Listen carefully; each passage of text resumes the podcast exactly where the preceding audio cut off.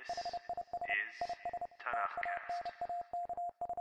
Welcome back to Tanakhcast. This is episode 104. We'll begin with a brief summation of Isaiah chapters 56 through 59 and follow with a consideration of memorials, messaging, and marches.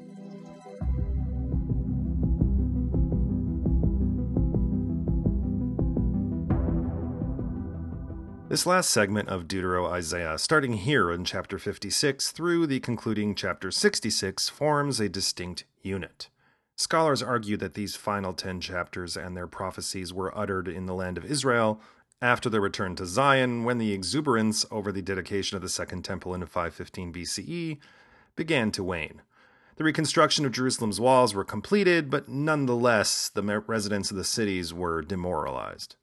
We know this because there are numerous references in this concluding section to the completed wall and the temple as a fait accompli. And there are also references to tension between the Jerusalemites and the indigenous locals. In this section also, there are many heady rebukes of the people. We got a little taste from Deutero Yeshayahu in previous chapters, but here, Deutero Yeshayahu straight up accuses the people of engaging in idolatry and fake sacrifices which led some scholars to argue that this final section comes from a third Yeshayahu, or Trito Yeshayahu, who did not get enough coffee in the morning before heading out for work. Chapter 56 begins with talk of the Shabbat. Shabbos, Shabbos, Shabbos, Shabbos, Shabbos. So sein Eden Shabbos. Shabbos, so sein Shabbos, so sein Shabbos. Shabbat is probably the oldest, most deeply rooted commandment in all of the Torah. It is alluded to as part of the process of creation in Genesis when God rests on the seventh day, and it is the only holy day mentioned in the Ten Commandments.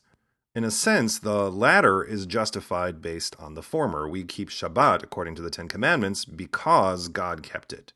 But there is also a social justice component as well, where we rest as well as our servants and our pack animals which also ties into the slavery experience in Egypt. Rest is a human right. Shabbat is defined by refraining from work, but the Torah does not necessarily specify what work is in the Shabbat context. That would be left to the rabbis and commentators of later generations to tease out. Deutero Yeshayahu, or shall we shift to Trito Yeshayahu, encourages the people to keep Shabbat, even the foreigners and eunuchs who live in the land.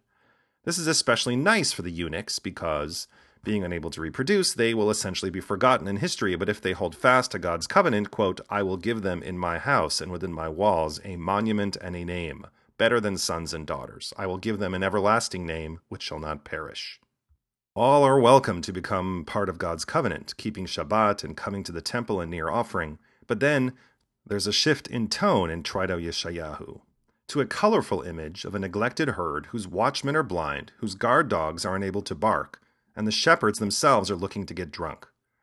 The wild beasts will surely have their way. Now, is this a parable about the present moment, about a people whose protections and leaders are ineffectual against the coming threat, or is this reference to the past? It's really not clear. Chapter 57 is arguably the harshest dig at the Jewish people in all of the book of Isaiah. The language Trito Yeshayahu uses, as well as the kind of sins he describes, are terrible. The people are described as, quote, sons of a sorceress, offspring of an adulterer and a harlot, children of iniquity, and offspring of treachery. In other words, You're a, you, uh, you're such a bad person. Like, all the way through to your core. and the sins the people have committed are, Bad, bad, bad, bad, bad, bad, bad, bad. That's right, the worst kind of idolatry. Quote, You who inflame yourselves among the terebinths under every verdant tree, who slaughter children in the wadis among the clefts of the rocks. And then there's all the near offering in high places, the libations, the lust, the dabbling with, well, I'm not even going to say it. It's just bad. And perhaps Trito Yeshayahu is exaggerating just how bad it is. I mean, were the Jews of that time from roughly 520 through 450 BC really into all that stuff? We don't know. The other sources from that time, the books of Ezra and Nehemiah, don't reference child slaughter. But then again, Ezra does initiate deep, profound religious reforms. So perhaps the Jews were not killing their children, but perhaps they were doing other stuff that was bad, but not as bad. And God's not having any of it. Those that follow the idols, quote, they shall all be borne off by the wind, snatched away by a breeze. In short, the wicked will perish, and the righteous will be redeemed. Booyakasha, right? Yeshayahu is not done. Chapter 58 begins another round of condemnation. This time the people are hypocrites and superficially faithful. They call out to God, quote, Why, even when we fasted, did you not see? When we starved our bodies, did you not pay heed? Fasting has a number of functions in Jewish tradition. There are official fast days, like Yom Kippur, where Leviticus says, quote, You are to afflict yourselves. There are also days of fasting that are declared as an expression of public mourning or to ward off tragedy. In this instance, it seems that the fasting in question was a personal act of contrition. Can't we eat? I'm so hungry I could ride a horse. I don't get it. Well, I could ride it to the store, I guess. And the people are pissed. Here we fasted and did our thing, and you, God, didn't do your thing. You didn't save us. The same kind of instrumentalist thinking was in play during the period of the First Temple when people near offered with the same mindset Here, God, here's my animal, now fix it. It was this kind of behavior that Yeshayahu ben Amoz railed against in the beginning of this book, and Trito Yeshayahu knocks here too. Quote, You fast in strife and contention. You think just because you fast on a Monday that you can carry on sinning on a Tuesday? It doesn't work like that. And just like the prophets rejected the sacrifice as proxy for real tshuva, real repentance, Trito Yeshayahu does the same here. Who needs this fast? Quote, No, this is the fast I desire, to unlock the fetters of wickedness and untie the cords of the yoke, to let the oppressed go free, to break off every yoke, to share your bread with the hungry, and to take the wretched poor into your home when you see the naked, to clothe him and not to ignore your own kin.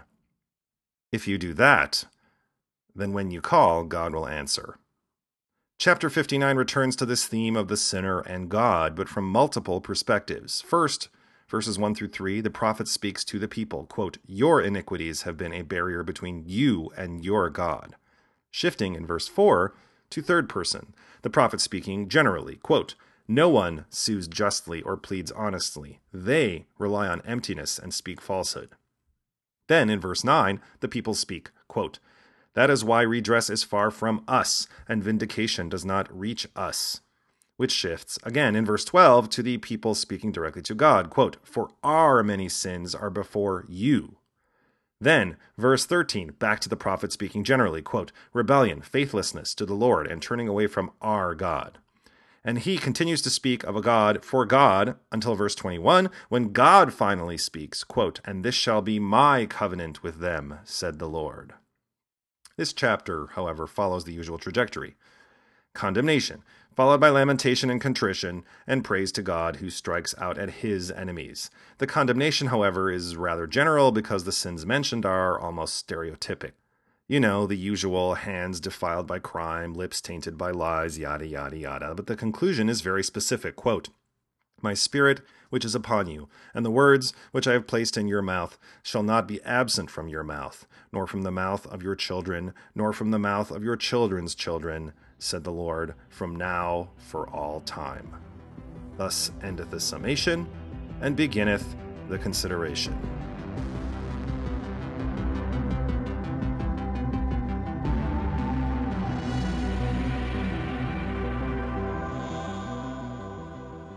The eunuch is by definition childless, and as such cannot outlast his own lifetime. His name dies with him.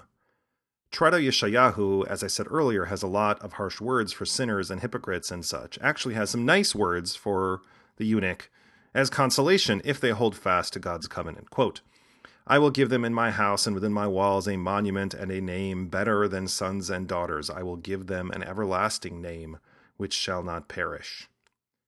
This monument and a name, or this phrase, Yad Vashem, provided the name for Israel's Holocaust Memorial Site and Museum.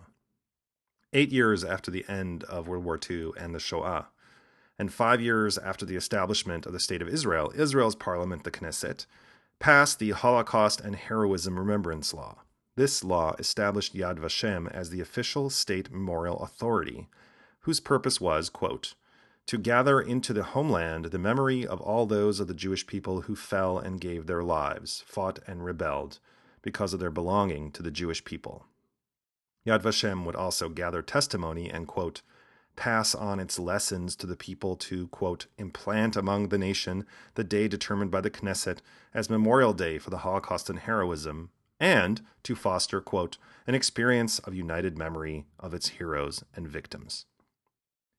During the debate over this law in 1952, members of Knesset alluded to what would become Yad Vashem as a place for the gathering of the memories of the Churban, or destruction, in lieu of the Western Wall, the last remnant of the Second Temple, which was in Jordanian hands at the time. And it would be situated adjacent to the military cemetery on Mount Herzl, where the association would be clear. All those that fell here and there were on a mission.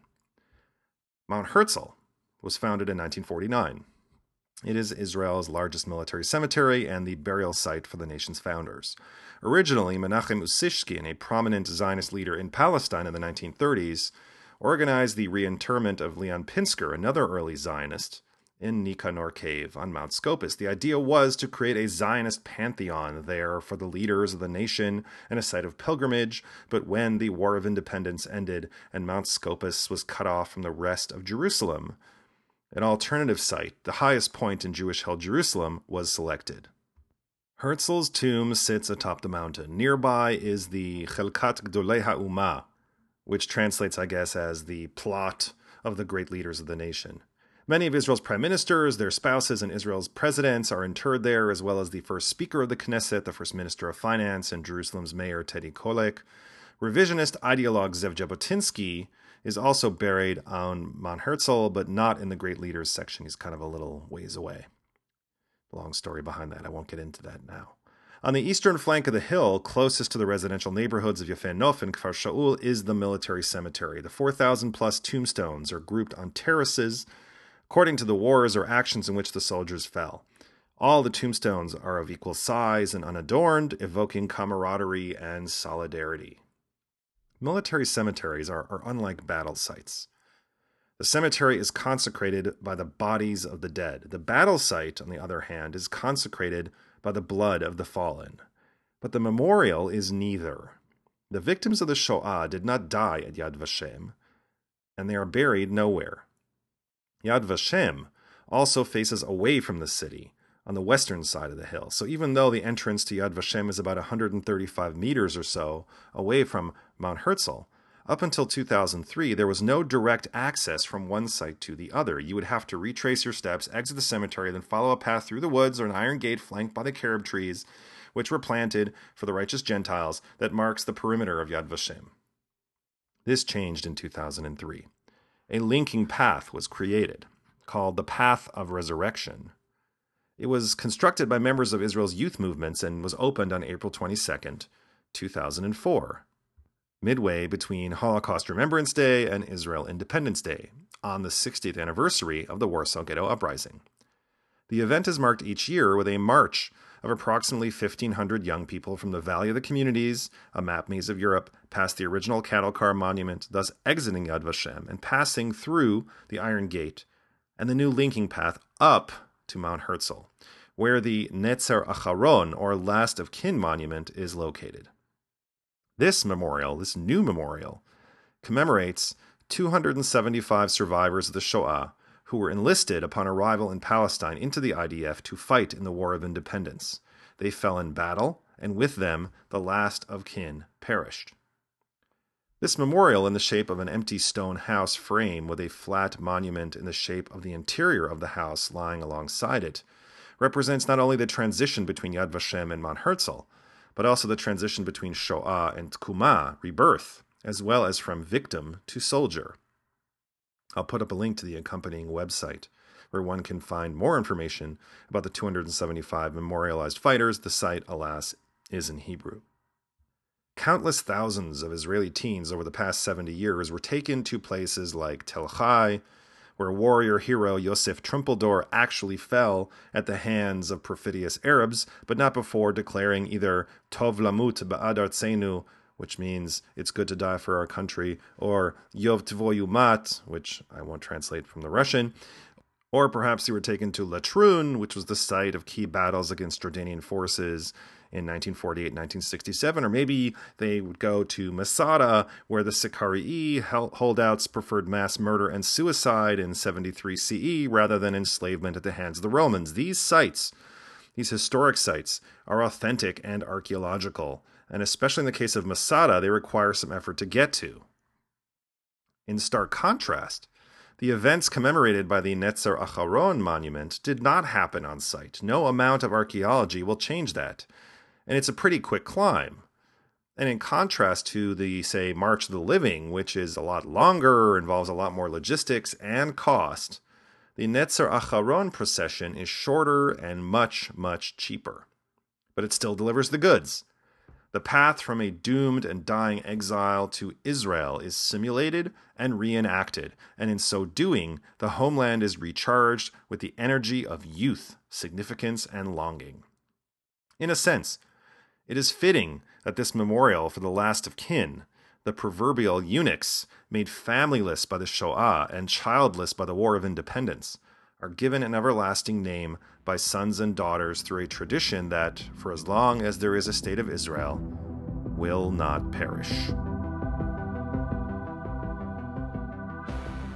If you like what you heard today, spread the word about Tanakhcast. Send a friend an email to say, hey, you should check out Tanakhcast, or like Tanakhcast at the show pages on Facebook or Google+, or write a brief review at the iTunes Store Google Play, Stitcher Smart Radio, or SoundCloud. It's a small thing, really, but it will help other people find Tanakhcast. Or if you want to help in a bigger way, support us at Patreon. Just search for Tanakhcast and pledge your shekels either on a one time or monthly basis and receive special blessings from the Most High. I thank you in advance for that and encourage you to join us again in two weeks for Episode 105, when we continue in the book of Isaiah with chapter 60 through 63.